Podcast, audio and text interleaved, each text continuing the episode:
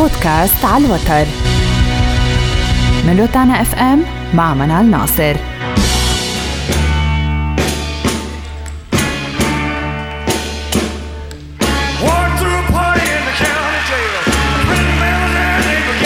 موسيقى روك أند رول هي نوع من أنواع الموسيقى الشعبية، ظهرت في الستينات من القرن العشرين في بريطانيا والولايات المتحدة الأمريكية، ولكن جذورها تعود لقبل ذلك، أي لفترة الأربعينيات من القرن ذاته. وقد تطورت من الروك أند رول التي تعود نشأتها لتداخل العديد من الأنماط الموسيقية التي عرفت في ذاك العصر، مثل الكانتري والفولك والبالز، ليتم توليد نوعين من الموسيقى المعتمدة على 3 أنواع من الآلات الموسيقية الرئيسية، وهي الجيتار والدرامز والجيتار الكهربائي.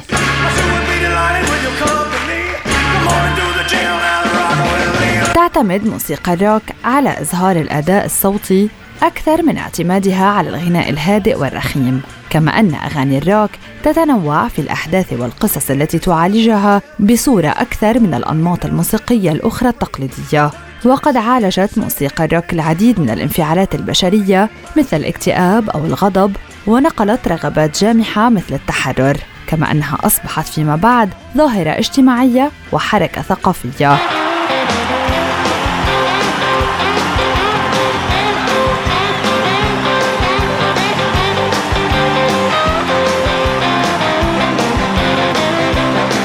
غنى هذا النوع من الموسيقى الكثير من المغنيين، وحققوا نجاحات باهرة حيث لمعت أسماءهم في أمريكا وأوروبا. ومن أشهر مغنيي الروك الفيس ارن بريسلي. ولد بريسلي عام 1935 وهو مغني وممثل وكاتب أمريكي، ويعد من رموز القرن العشرين الثقافية، وقد لقب بملك الروك أند رول. وظهر خلال مسيرته الفنية في 31 فيلماً و784 أغنية، كما أدى حوالي 1684 حفلاً غنائياً، وهو من مواليد ولاية ميسيسيبي الأمريكية. بدأت مسيرته الفنية عام 1954 حيث سجل أول أغانيه، وكان بريسلي أحد رواد الروكابيلي، وهو المزيج الموسيقي بين موسيقى الكونتري وموسيقى الريثم أند بلوز. هو أحد أكثر الفنانين الذين غنوا بشكل منفردا مبيعا في العالم، وقد حصل على جائزة جرامي لإنجاز العمر وهو في سن 36 من عمره. وتوفى بريسلي في عام 1977. أيضا تشاك بيري. تشارلز ادوارد اندرسون بيري الذي عرف فنيا باسم تشاك بيري ولد عام 1926، وهو مغنٍ وكاتب أمريكي، كما يعد من أهم رواد الروك أند رول، وله العديد من الأغاني المشهورة مثل بتهوفن رول اوفر عام 1956 وأغنية روك أند رول ميوزك عام 1957، بالإضافة إلى أغنية جود جوني بي. وقد طور في هذه الأغاني الريثم أند بلوز وأدخل عناصر روك أند رول، وكانت كلمات أغانيه تركز على الشباب الذين في عمر المراهقة وعلى حياتهم. وتميزت الموسيقى التي يقدمها بوصلات الجيتار المنفردة، كما أن شخصيته الاستعراضية كان لها تأثيرها الواضح والكبير على الروك فيما بعد. وكان بيري أول الموسيقيين الذين دخلوا الصالة الفخرية للروك أند رول عندما تم افتتاحها عام 1986.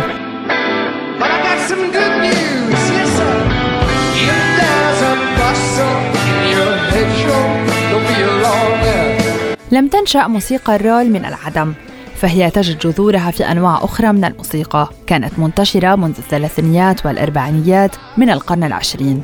في هذه الفترة كانت الولايات المتحدة الأمريكية تعاني من التفرقة العنصرية التي طالت المجال الثقافي والفني أيضاً، بحيث كانت موسيقى البلوز وريثم أند بلوز محصورة أداءً وجمهوراً بالأمريكيين من أصل أفريقي. أما موسيقى الكانتري وموسيقى البوب فقد كانت تعتبر موسيقى الأمريكيين البيض. وفي بداية الخمسينات بدأت خريطة الموسيقى بالتغيير تدريجياً، فبدأت الموسيقى الريفية بأنواعها تنتشر بشكل أكبر في المدن، لذلك أخذت طابعاً أكثر عدوانية، مما دفعها إلى استخدام آلات مكبرة للصوت كالجيتار الكهربائي. كذلك بدأ المغنون البيض بأداء أغاني تنتمي إلى نوع البلوز، مما أعطى الفرصة لعدد من الفنانين السود بالتوجه إلى جمهور أكبر. وشهدت هذه الفترة خلطاً بين أنواع عدة من الموسيقى، وهنا كانت بداية الروك أند رول الذي يعتبر مزيجاً بين موسيقى البلوز والريتم أند بلوز والكونتري.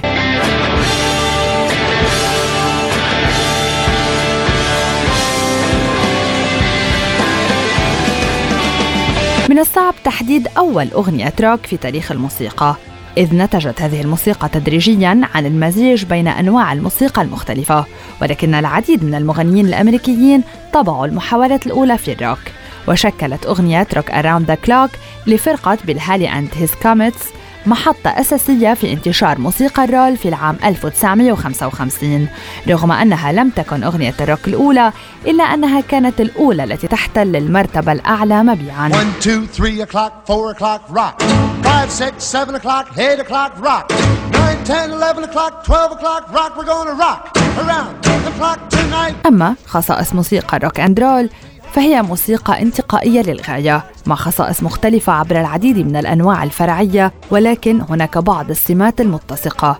أولاً الطاقة، مقارنة بالأشكال السابقة للموسيقى الشعبية مثل الفرق الموسيقية الكبيرة ومعايير العرض، تقدم موسيقى الروك طاقة دافعة ومتصاعدة، نتيجة لذلك جذبت موسيقى الروك أند رول المبكرة بشدة المراهقين.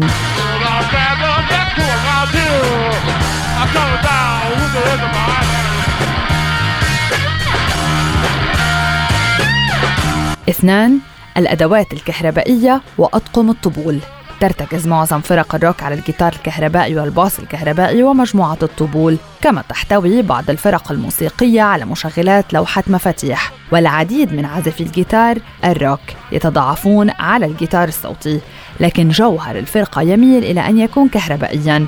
ومن بين موسيقيي موسيقى الروك الموهوبين عازف الجيتار جيمي هندريكس وعازف الدرامز نيل بيرت، بالإضافة إلى مجموعة واسعة من الموضوعات الغنائية، مقارنة بموسيقى البلوز والكانتري والشعبية والفرق الكبيرة وموسيقى السوينج التي سبقتها.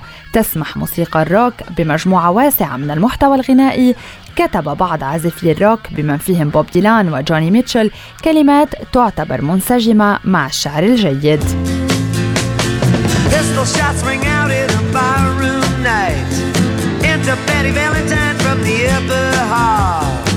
ومن أشهر الفرق الموسيقية في التاريخ فرق قدمت موسيقى الروك عبر التاريخ التي حققت نجاحاً كبيراً وارتبط بها الجمهور بكل أنحاء العالم.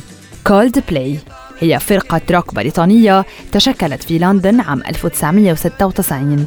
أعضاء الفرقة كريس مارتن المغني الرئيسي وعازف البيانو، وجوني بوكلاند عازف الجيتار الرئيسي، جاري بريمان عازف الجيتار أيضاً، وويل تشامبيون عازف الدرامز، وفيل هارفي وهو مدير الفرقة. حققت فرقة كولد بلاي شهرة عالمية بإصدارها أغنية تيالو في عام 2000، تلاها في نفس العام ألبومها الأول باراشوت الذي تم ترشيحه لجائزة ميركوري، وكان ألبومها X and Y الألبوم الأكثر مبيعاً في جميع أنحاء العالم في عام 2005، وأيضاً ألبومهم في فالافيدا أو دث أند أول هيس فريندز الألبوم الأكثر مبيعاً في جميع أنحاء العالم لعام 2008، ولقد باعوا أكثر من 100 مليون تسجيل في جميع أنحاء العالم، مما جعلهم واحداً من أفضل الفرق الموسيقية مبيعاً.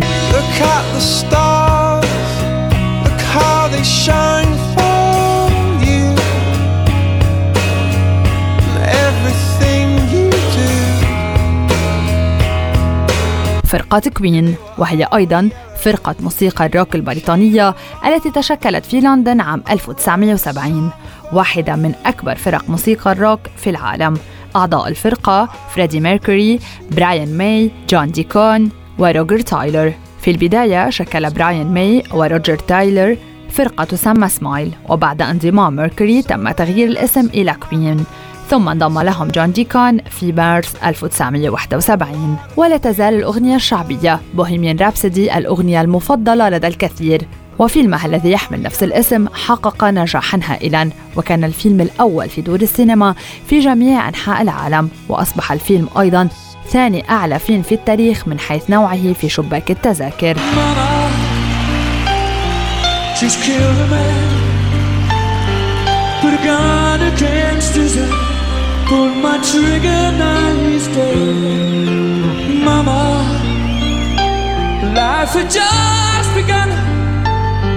باكستريت بويز هي فرقة روك أمريكية شهيرة تم تشكيلها في أورلاندو بولاية فلوريدا عام 1993، وتتكون المجموعة من إي جي ماكلين، هوي دوروت، نيك كارتر، كيفن ريتشاردسون وبرايان ليترل. طرحت ألبومها الدولي الأول باكستريت بويز عام 1996، وصعدوا إلى النجومية مع ألبومه الثالث ميلينيوم عام 1999، وألبوم المتابعة بلاك إن بلو عام 2000، وألبومها دي إن إي لعام 2019 وصل إلى المرتبة الأولى بعد أكثر من عقدين من تشكيل المجموعة.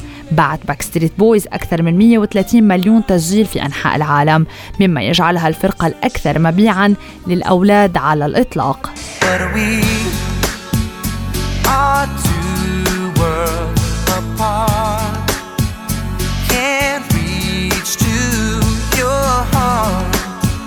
ميتاليكا هي فرقة هيفي ميتال أمريكية. تشكلت الفرقة عام 1981 في لوس أنجلوس بواسطة المطرب عازف الجيتار جيمس هيدفيلد وعازف الدرامز لارس أورليتش، ومقرها في سان فرانسيسكو. أصدرت ميتاليكا عشرات ألبومات استوديو و4 ألبومات حية وألبوم غلاف و5 تشغيلات موسعة و37 أغنية فردية. تعتبر ميتاليكا واحدة من أكثر الفرق نجاحاً تجارياً على الإطلاق، حيث باعت أكثر من 125 مليون ألبوم في جميع أنحاء العالم.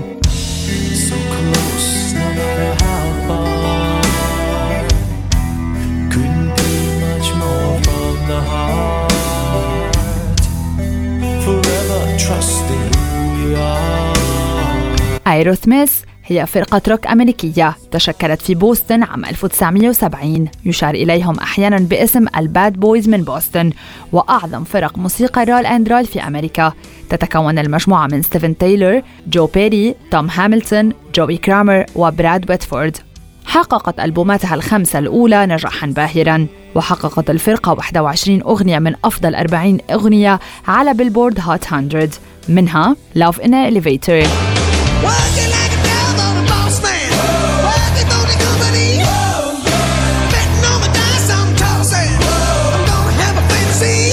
كما حققت 4 جوائز جرامي و6 جوائز موسيقية أمريكية و10 جوائز MTV فيديو ميوزك، وأدرجوا في قوائم كل من رولينج ستون وفي اتش 1 لأفضل 100 فنان في كل العصور برقم 57 ورقم 30 على التوالي.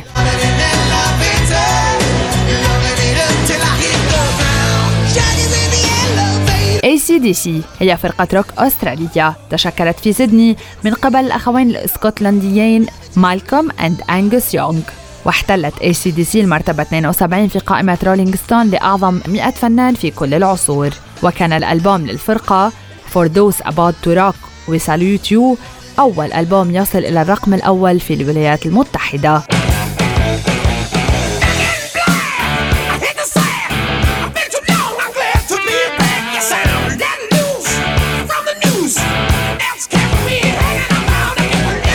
ويأتي ختام هذا البودكاست مع الفرقة الأشهر عبر التاريخ The Beatles. لا يزال سحر جون لينون وبول ماكارتني ورينغو ستار وجورج هاريسون يشعر به عشاق موسيقى رول أند رول حتى الآن في جميع أنحاء العالم، وهذا ليس مستغربا لأن فرقة البيتلز هي الفرقة الأكبر والأكثر نفوذا في التاريخ، التي تشكلت في ليفربول عام 1960 واستمرت حتى انفصالهم عام 1970. فدخلت فرقة البيتلز كتاب جينيس للأرقام القياسية من خلال المبيعات الأكثر حول العالم بعد سنوات طويلة من توقفهم عن الغناء، 1,600,000,000، والتي جاوزت مبيعات ملك الروك ألفيس بريسلي. وصنفتهم مجلة التايمز في قائمة الأشخاص المائة الأكثر أهمية وتأثيراً في القرن العشرين. وفقاً لشهادات رابطة صناعة التسجيلات الأمريكية، فإن البيتلز حققوا الرقم القياسي لأكثر الألبومات مبيعاً في الولايات المتحدة الأمريكية، كما وقد أدرج 11 ألبوماً من أصل 13 ألبوم التي أصدرتها الفرقة على قائمة أفضل 500 ألبوم في تاريخ الموسيقى. وقد حصلت الفرقة على 7 جوائز جرامي وتلقوا 15 جائزة إيفور نوفيلو من الأكاديمية البريطانية لكتاب الأغاني والملحنين.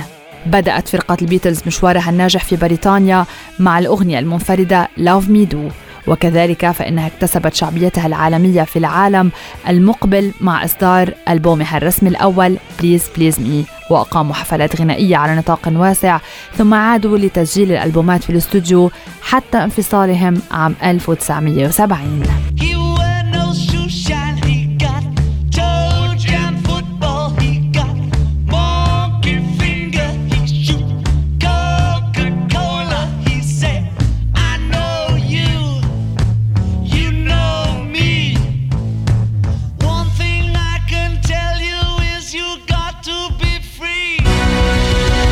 بودكاست على الوتر من تانا اف ام مع منال ناصر.